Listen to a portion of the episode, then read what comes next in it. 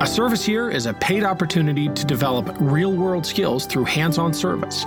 Explore thousands of available service year opportunities at serviceyear.org/slash podcast.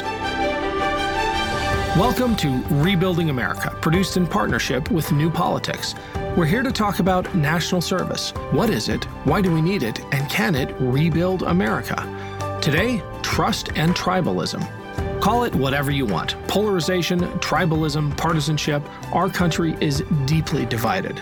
As we explored in the last episode, Americans don't trust the media. We often don't trust facts. And as we'll discuss today, we don't trust each other. I'm talking with Francis Fukuyama, political scientist and author, about identity and tribalism and how we got here. I'll then learn about a nationwide program called StoryCorps that hopes to heal that broken trust through storytelling and listening. I talk with StoryCorps founder Dave Isay, and we'll hear a testimonial from Eleanor Vasili, an alum of StoryCorps' facilitator program, helping others have and record conversations with their loved ones. First, Francis Fukuyama, Francis is a prominent political scientist, director of the Center on Democracy, Development, and the Rule of Law at Stanford University, and author of the 2018 book Identity The Demand for Dignity and the Politics of Resentment. So I think really the single biggest weakness of the United States as a society right now is its deep, deep polarization. And I think that the history of this really goes back several decades. It's really not just things that have happened since 2016. I think it really began actually with the civil rights movement when the Democratic Party, that had been a coalition of both progressive urban northerners and then a bunch of segregationist southerners, embraced the uh, civil rights movement, which then progressively led most of the whites in the South to switch over to the Republican Party.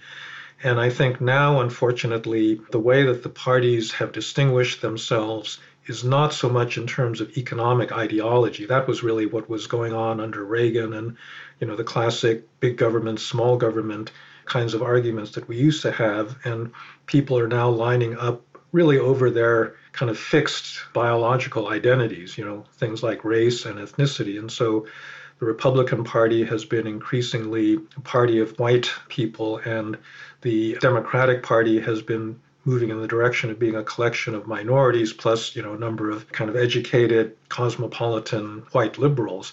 And that i think is not a healthy change because if you base your party alignments on these fixed categories like race or ethnicity you can't really deliberate about things or split the difference I'm glad you're introducing identity because I want to spend most of our conversation talking about that. But I'm surprised to hear you describe it in starkly biological terms because surely there's a, a socially constructed element of that. Yeah, well, look, you're absolutely right. So, all what I refer to as biological is actually socially constructed. I mean, there is a biological basis for many characteristics, but for example, who we consider a black person in the United States has changed over time. It depends on, you know, most people in the United States actually are mixed race of various sorts, and how we determine who qualifies as black or white or something in between has been a matter of social construction. And that's a general point that, you know, the people that are racist and believe in biological identity are actually, you know, wrong. I mean, they're pointing to socially constructed ideas that they think are fixed but are actually very malleable in society. And I think the goal that you want to strive towards in a democracy is to make those identities so flexible that they can basically include everybody in the society and not be based on, on things like skin color or religion. So your objection isn't with identity groups as a concept, it's the expansiveness of that definition.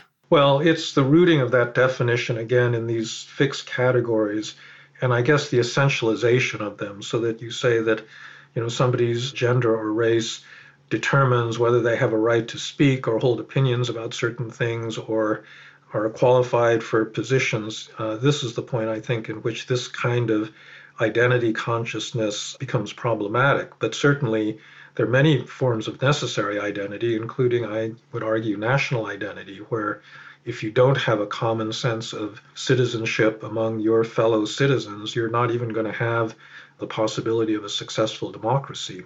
I think we share the same perspective on how to achieve that. And we'll ask you about that. But I want to dwell on identity and the politicization of identity in America today, especially as it's expressed now in, in our populist impulses. Can you talk about what populism has done to weaponize identity and share with us your your abbreviated definition of, of what populism is and why it's a threat?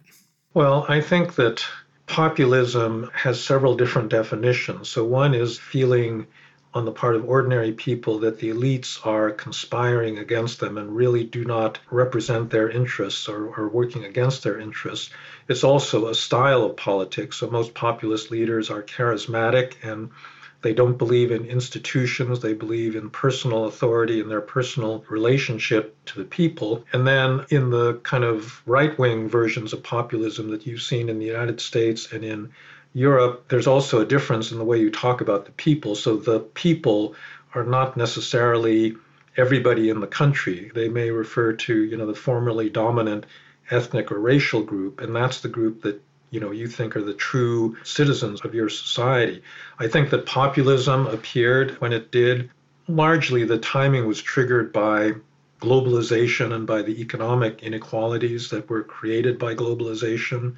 You had a whole stratum of people that did very well, uh, mostly having higher educations, living in big cities, having lots of opportunities to take advantage of this new open cosmopolitan world. And then there are other people that lived in smaller towns and communities or in the countryside that didn't have those same opportunities. And for a lot of the American working class, in fact, the last 20, 30 years have been pretty disastrous because as a result of globalization, you've had outsourcing of jobs, stagnant or declining wages, especially for male workers. And all of that has contributed to this sense of cultural isolation that people who thought that they were at the core of America's national identity all of a sudden see themselves as being marginalized.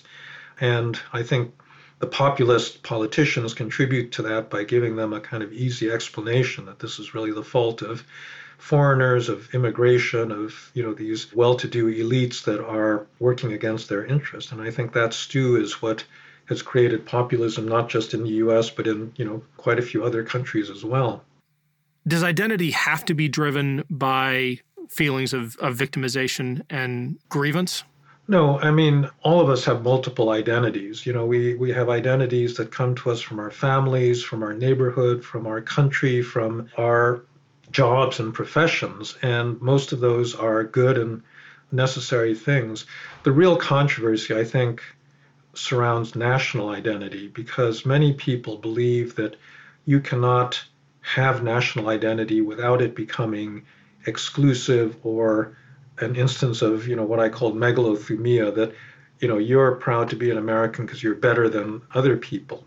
And I think that historically there's definitely a link there. It is something to worry about because any kind of group solidarity breeds distrust and dislike of outgroups. But I don't think it's necessarily the case. And therefore, I do think you know it's important to understand that you can have more positive forms of national identity that are more inclusive and more tolerant and then build the basis for actual social cooperation. That's what I I want your help understanding. Is it really the case that any kind of group solidarity breeds mistrust or are there to the second part of your prescription are there policies that can engender the kind of faith in a more expansive understanding of identity and, and even tribalism that brings people together at the risk of maybe some nationalist appeal, but uh, I'm willing to risk yeah. it at this point.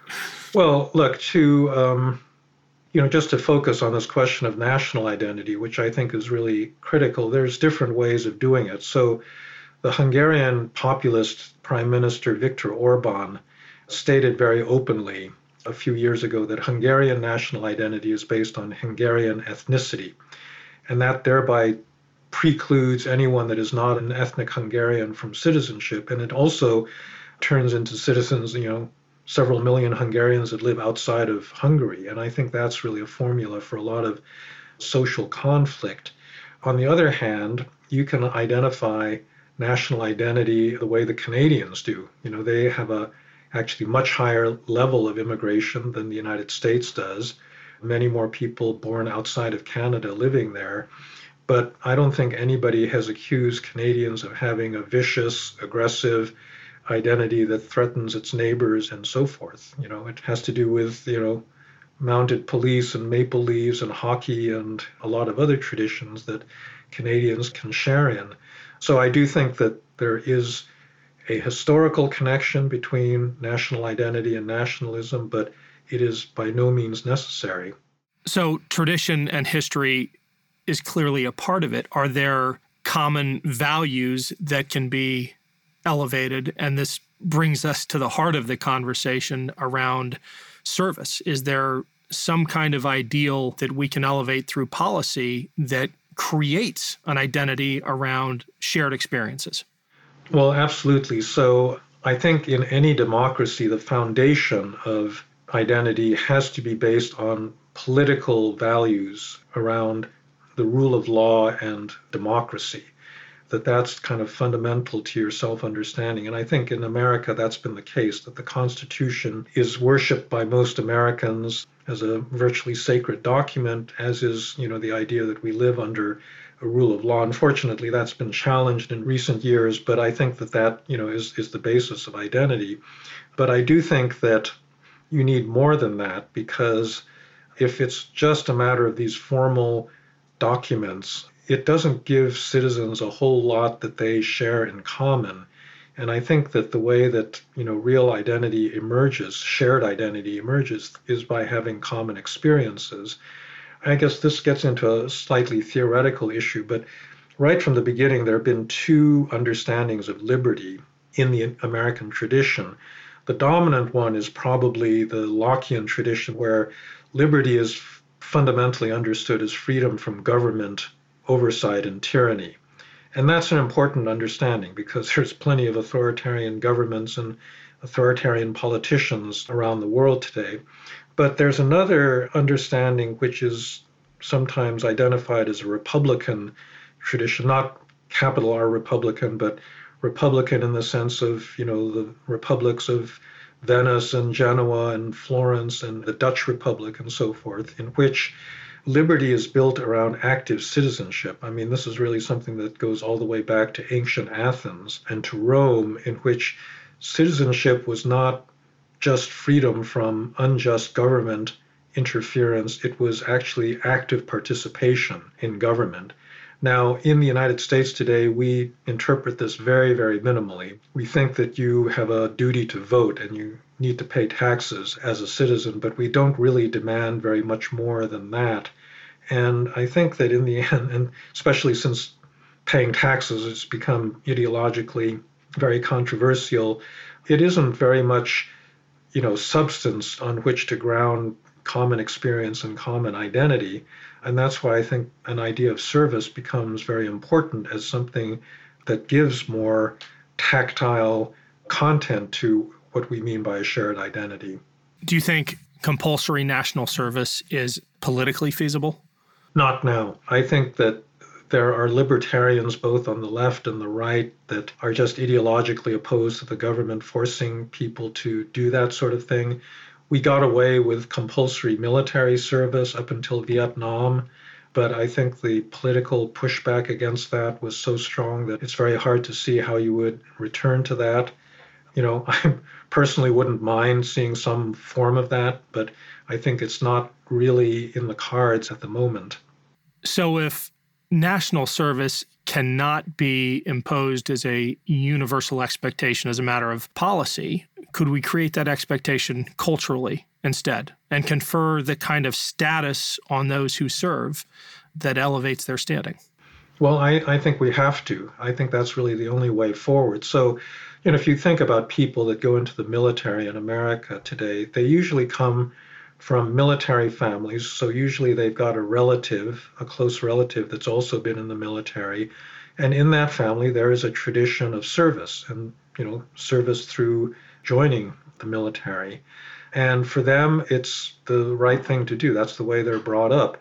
I think one of the big problems in the United States is the children of many families, and particularly of elite families, have completely lost the sense of the need for service. And so they wouldn't even think of going into the military and they, you know, would resent anyone telling them that they owed their country something in terms of a year or two of their lives as young people.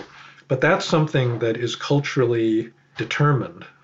Do you think we may be at another inflection point now with the realities of a pandemic unavoidable and the understanding that lo and behold there are some things only government can do. Absolutely. So i think that this will be an inflection point. So if you get a new administration in 2021 that doesn't have this ideological hostility to government a lot of things become possible. And i think that pandemic has demonstrated that having a permanent, expert, merit based bureaucracy is really, really important. And, um, you know, the kind of level of incompetence demonstrated by, you know, all of the amateurs that have been inserting themselves into this process, I think is now painfully evident to a lot of people. And this is an opportunity to turn around public attitudes towards government service. I think if you're going to do this properly, you have to really remove some of the constraints that make government service unpleasant at the current moment. I actually, this could be the basis of a much longer conversation about the sorts of reforms that you need to make that all kind of interlock with one another. But yes, I do think this is a once in a lifetime opportunity to change things. And do you think that might include a realization of this ideal of liberty as being more than an economic ideal, but something that that involves as you said, active citizenship? And, and what might that look like?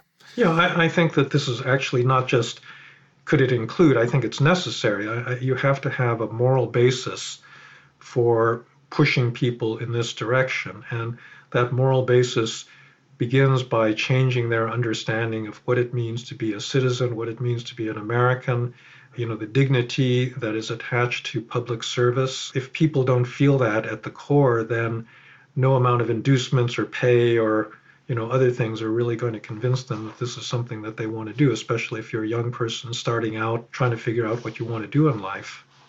One of my favorite sayings of yours is human beings are intensely conformist because i actually take great hope in that idea as a vehicle for creating the kind of expectation of service that I think we need to see in this country if we're to rebuild trust, rebuild our institutions, rebuild this idea of, of active citizenship. What do you think it will take to create that expectation of national service? And let me just put one more chip on the table a year of national service, say after high school or, or after college, and the expectation that young people conform to that, not as a matter of law, but as a matter of um, social expectation, like a rite of passage. Yeah, well, look, it starts with leadership, obviously. Somebody, hopefully a president or somebody with comparable authority, has got to back this. But I do think that there's a huge role for civil society in all of this because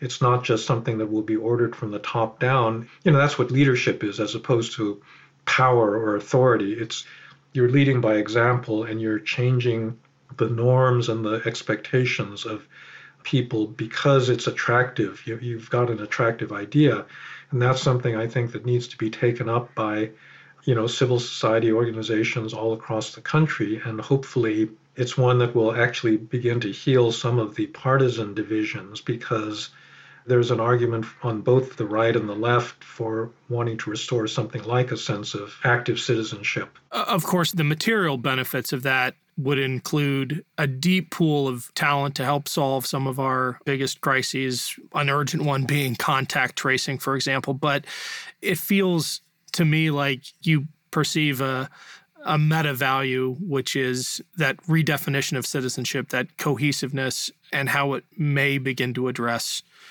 tribalism. How would that look, let's say, in the life of a young person volunteering for a year of national service along with other young people from very different backgrounds? You know, it depends very much on the specific way that the program is structured.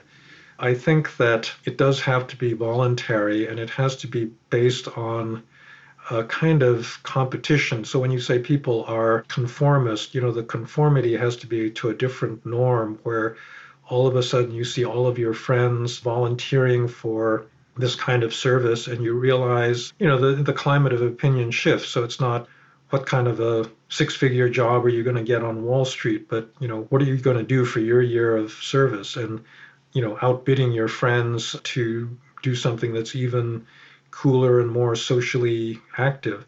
Hopefully that's the way it would work. One of the benefits, if it's done right, is actually getting people from very different social backgrounds to actually work with one another. You know, this is one of the few places where government intervention really did have a big effect, and that is in the US military, because the Army is really one of the few places where people from very different backgrounds are forced to work together under stressful circumstances. It's racially diverse, geographically diverse, and it's diverse in terms of class. And so you get, you know, I'm really struck living as I do near Stanford. Unless you get your home remodeled or something, you never see a working class person. You know, everybody is a well educated person with a higher degree and, you know, articulate and, and so forth. But in the military, you actually have to deal with people that come from a very different background and you realize, well, they're actually, they've got their own skills and virtues as well. And it's also in terms of our current racial divides, it's one of the few places where it's very typical for a white recruit to be serving under the authority of a African American NCO or an officer, and in which you see people of a different race in positions of really strong authority where you can't really question them. And so, ideally, if you structured this thing right, you could create civilian environments where this kind of diversity was possible that would open up people to restoring personal ties and links with people that in our current residentially segregated society they don't have an opportunity to do. That was Francis Fukuyama on identity, tribalism, and trust. After the break, we'll hear about StoryCorps, a program you might recognize from their national public radio broadcasts. First, let's learn about New Politics, the sponsor of this podcast. Listen to founder and executive director Emily Cherniak tell us about the work New Politics does to lift up servant leaders into elected office. New Politics, which is an organization that I founded and now run, we are a nonpartisan organization that aims to revitalize American democracy by recruiting, developing, and electing servant leaders who put community and country first you know, we help these outstanding leaders who have served in the military or national service programs like AmeriCorps or the Peace Corps run for office because we believe leaders who have dedicated their lives to serve in our country are the kinds of proven leaders we need in politics. We think that leadership should transcend party. So we'll talk to and consider supporting anyone who has served and embodies those servant leadership values. I would say to anyone who feels disillusioned and hopeless about our politics to not lose hope because there are a wave of leaders coming up through the pipeline who have what it takes to change our politics. These are amazing servant leaders from across the country who are stepping up and answering the call to serve again, and as candidates and campaign staffers and volunteers. Leaders like James Talarico, who is a Teach for America alum and in Texas was the youngest state rep to be elected. And he has already done some big wins with bipartisan efforts on education reform. Or, you know, you look at David Crowley, who is a, a Public Allies alum and Milwaukee state rep, who, after scoring big wins for his community, is already positioned to even make more meaningful change as the first African American elected to the county executive in the history of Milwaukee. And I think they are truly they embody what it means to put the country first and they are sort of the the hope and the inspiration that I feel when I think about the future of our politics for America.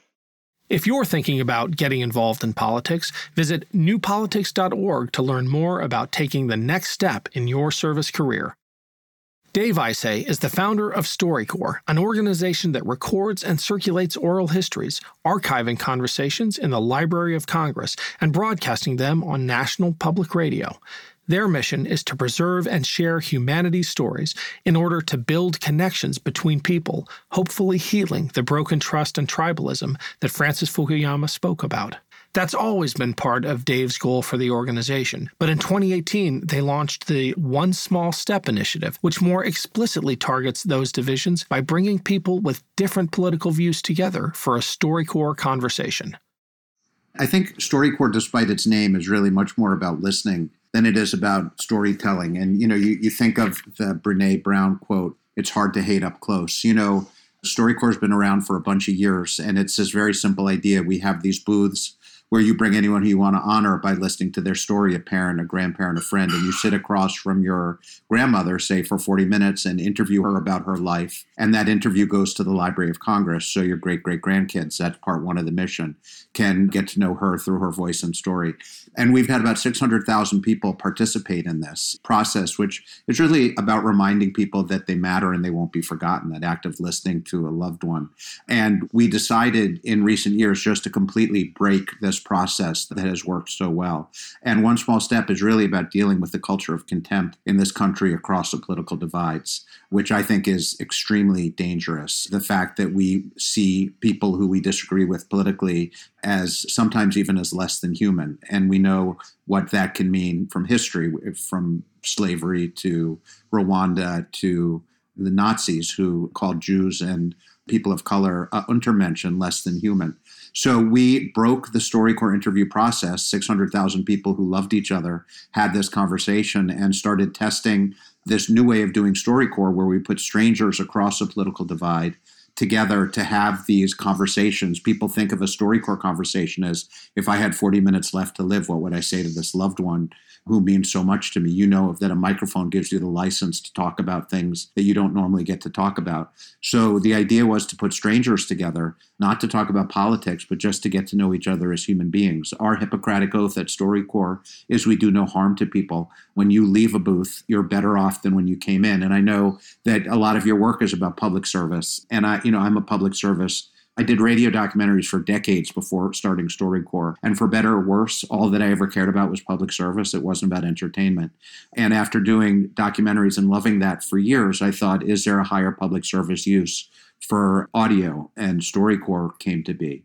So when so much of media is extractive and kind of taking things from people, we make sure that people leave StoryCorps richer than, than when they walked in the booth. So we've been testing this one small step methodology of strangers getting to know each other as human beings for several years and are just about getting ready to do a big national push and see if we can convince the country that it's our patriotic duty to see the humanity in people with whom we may disagree crazy, but you know, you got to take a shot at it, right? Because it's not a good situation we're in right now. No, it, it is. We're in a moment of crisis, but I think you are on to something in your description of listening as an act of love. I'm also really drawn to the public service ethos of StoryCorps and the fact that you drew much of your inspiration from one of the original national service programs, the Works Progress Administration. Can you tell me about what they were doing in the 1930s and how that inspired you to take this up in what, 2003, 17 years 2003, ago? 2003, yeah. It's been long time.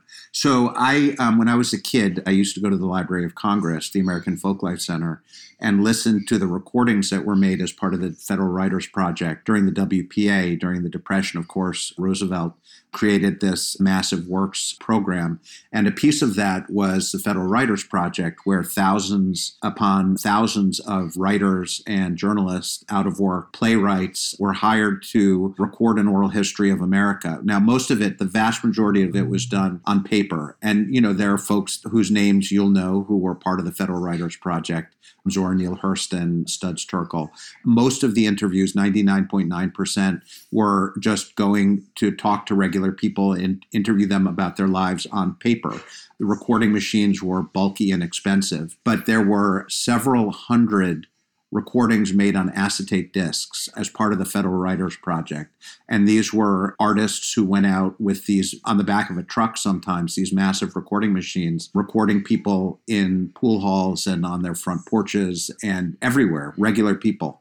And, you know, I started listening to these when I was really young. And, you know, to me, the soul is kind of contained in the human voice. Many of these were beautifully recorded. And I'm always, I am just interested in regular people. Like I've never been interested in celebrity stories. It's just not my thing. So listening to these pristinely recorded interviews just kind of transported me back in time. And, you know, I felt like these people who were being recorded, some of them, you know, ex slaves, talking about what it was like to be in slavery farmers, every kind of person you can imagine. It's like they're whispering in your ear. And the intimacy of that is just so intense and beautiful and magical. That was part of the impetus for starting StoryCorps. And one of the first phone calls I made after I had the idea for StoryCorps was to the head of the American Folklife Center where these Federal Writers Project interviews live. And I said, I have this idea to give everybody the chance in the country to be listened to. Would you accept this as part of your collection? And uh, she said those magical three letters, yes. and, you know, one of the things we find now with StoryCorps, we do a lot of surveying of participants. And the reason that participants say that it's most important for them to have participated in StoryCorps the fact that it goes to the Library of Congress. Again, it's us, it's just regular people, and there are so many messages that we get from society that many people get that their lives don't matter. And what StoryCorps says is that all of our stories matter equally and infinitely, and all they all deserve to be part of American history. And that's kind of part of the underlying ethos that undergirds everything we do at StoryCorps. Did you ever imagine when it first began that we would find ourselves as a nation in a place where storytelling and bridge building and generating empathy would be critical to preserving the country we love. Yeah, democracy can't survive in a swamp of mutual contempt. I don't think anybody could have seen the culture of contempt. And a lot of that is because, you know, social media, I think, is doing not such great things to our brains you know, it's kind of a, it spins up contempt in ways that nothing ever has. You know, the great paradox of the time we're living in is that, you know, we're in this age of um, communication and ways to communicate that we never have before. But in fact, in many ways, it's driving us farther and farther apart from each other. So it, we were in a very, very different situation 16 years ago. And I fear that it's not moving in the right direction. Well, you haven't even touched on the pandemic. I mean, in a political environment where bridge building and, and intimacy is more important than ever to healing, we we are denied much of that intimacy because of COVID-19. That presents a challenge I think very few people anticipated. Can you share one of your favorite stories that has come out of the One Small Step initiative and how you see that addressing the problem we both are describing. Yeah, and you know, and it's a very good point about the pandemic that now we're separated through the political divides and we're physically separated from each other. And I should say that we very quickly after the pandemic hit, again in another real veering off of, of StoryCorps, not from the core mission, but from practically how we deliver the service, we created something called StoryCorps Connect a special platform that allows people to do virtual interviews with one another and I think has implications for loneliness and isolation and certainly for remote learning. And we see a lot of pickup on that. And that is going to play a big role also in one small step because it allows people in different geographies to connect with each other and have these StoryCorps interviews. Again, we're testing what it means to do StoryCorps through StoryCorps Connect and make sure that it's healthy and safe for people to do it.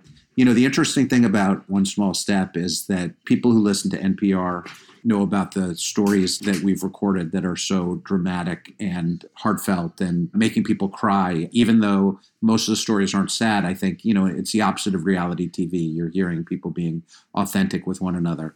In the One Small Step interviews, just the act of two people sitting together, even without saying a word and just looking at each other in the eye and recognizing each other's humanity, like that's almost more powerful than the stories themselves. It's having the courage at this moment to listen you know, and it's outside of the zeitgeist. It's not, you know, people can be open to ridicule for having the courage to do that.